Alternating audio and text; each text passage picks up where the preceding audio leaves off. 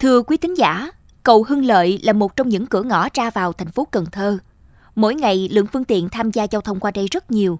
Nhưng việc tập kết rác chiếm gần nửa mặt đường phía dưới chân cầu đã làm mất mỹ quan đô thị và tiềm ẩn nguy cơ tai nạn giao thông cho người đi đường.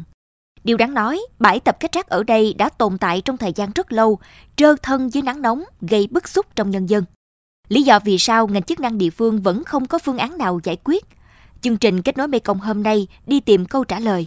Mời quý thính giả lắng nghe phóng sự sau để có câu trả lời chi tiết.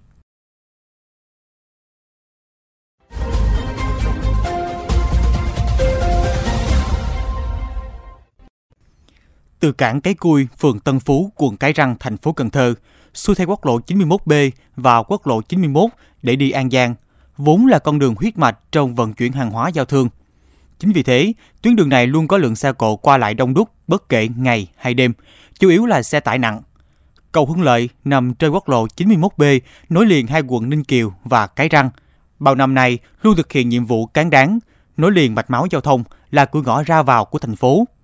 Thế nhưng mỗi khi qua cầu Hưng Lợi, chẳng một ai có thể chịu nổi khi phải ngửi mùi hôi thối và chứng kiến cảnh ô nhiễm từ bãi tập kết rác dưới chân cầu. Ông Nguyễn Hoàng Dân, ngụ tại quận Ninh Kiều, thành phố Cần Thơ bức xúc.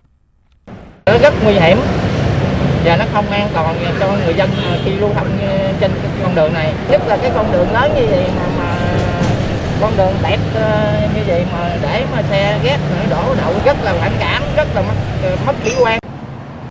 Giờ hoạt động của bãi tập kết bắt đầu từ 9 giờ sáng đến 17 giờ chiều. Khi đó, các xe rác xếp thành nhiều hàng lớn ra đường. Làn đường dành cho xe ô tô, xe gắn máy bị lấn chiếm, buộc chủ phương tiện phải lấn sang phần đường dành cho ô tô, xe tải. Trong quá trình xử lý thì rác rơi vương vãi, nắng nóng làm mùi hôi thối bốc lên nồng nặc.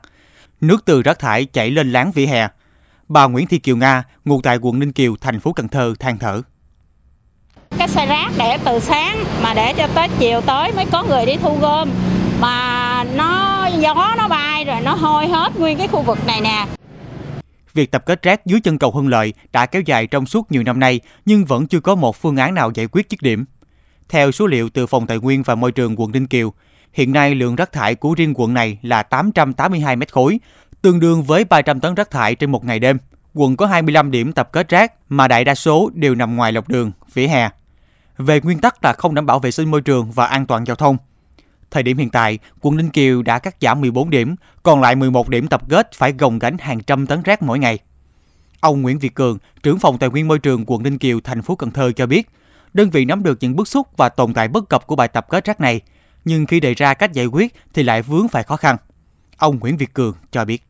Đã có đề xuất một cái điểm mới điểm mới đó hoàn toàn cách xa các hộ dân gần cái trăm thước vậy đó nhưng mà khi làm thì dân lại gửi đơn cho lên thành phố thì giờ thành phố đang giải quyết cái đơn của dân chứ không phải là mình không biết cái vị trí đó nó gây nguy hiểm nhưng mà tại vì cái vị trí đó là nó có cả chục năm nay rồi vị trí mới thì nó nằm trong đất công của quận nhưng mà dân thì lại không chịu Ông Nguyễn Việt Cường, trưởng phòng Tài nguyên và Môi trường quận Ninh Kiều, thành phố Cần Thơ khẳng định, bãi tập kết rác dưới chân cầu Hưng Lợi chỉ là tạm thời.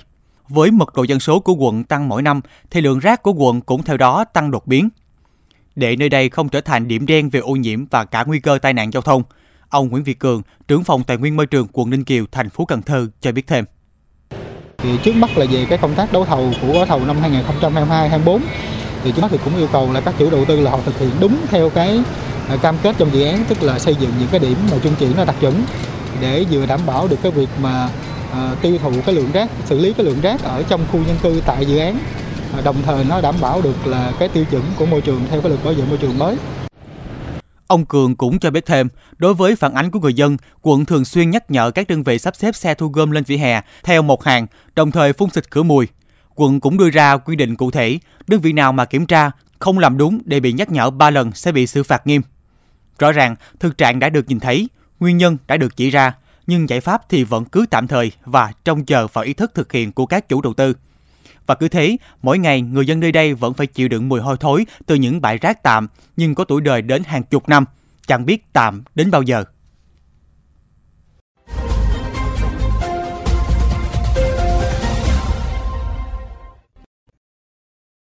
Đến đây, thời lượng dành cho chuyên mục kết nối Mekong xin phép được khép lại. Mekong xin mời quý vị và các bạn cùng lắng nghe kênh podcast chuyên biệt đầu tiên về đời sống của người dân vùng đất phương Nam chuyện Mê Công trên nền tảng thiết bị di động bằng cách truy cập vào các ứng dụng Spotify, Apple Podcast trên hệ điều hành iOS, Google Podcast trên hệ điều hành Android. Sau đó gõ từ khóa chuyện Mê Công. Còn bây giờ, cảm ơn quý vị và các bạn đã quan tâm lắng nghe. Xin chào và hẹn gặp lại.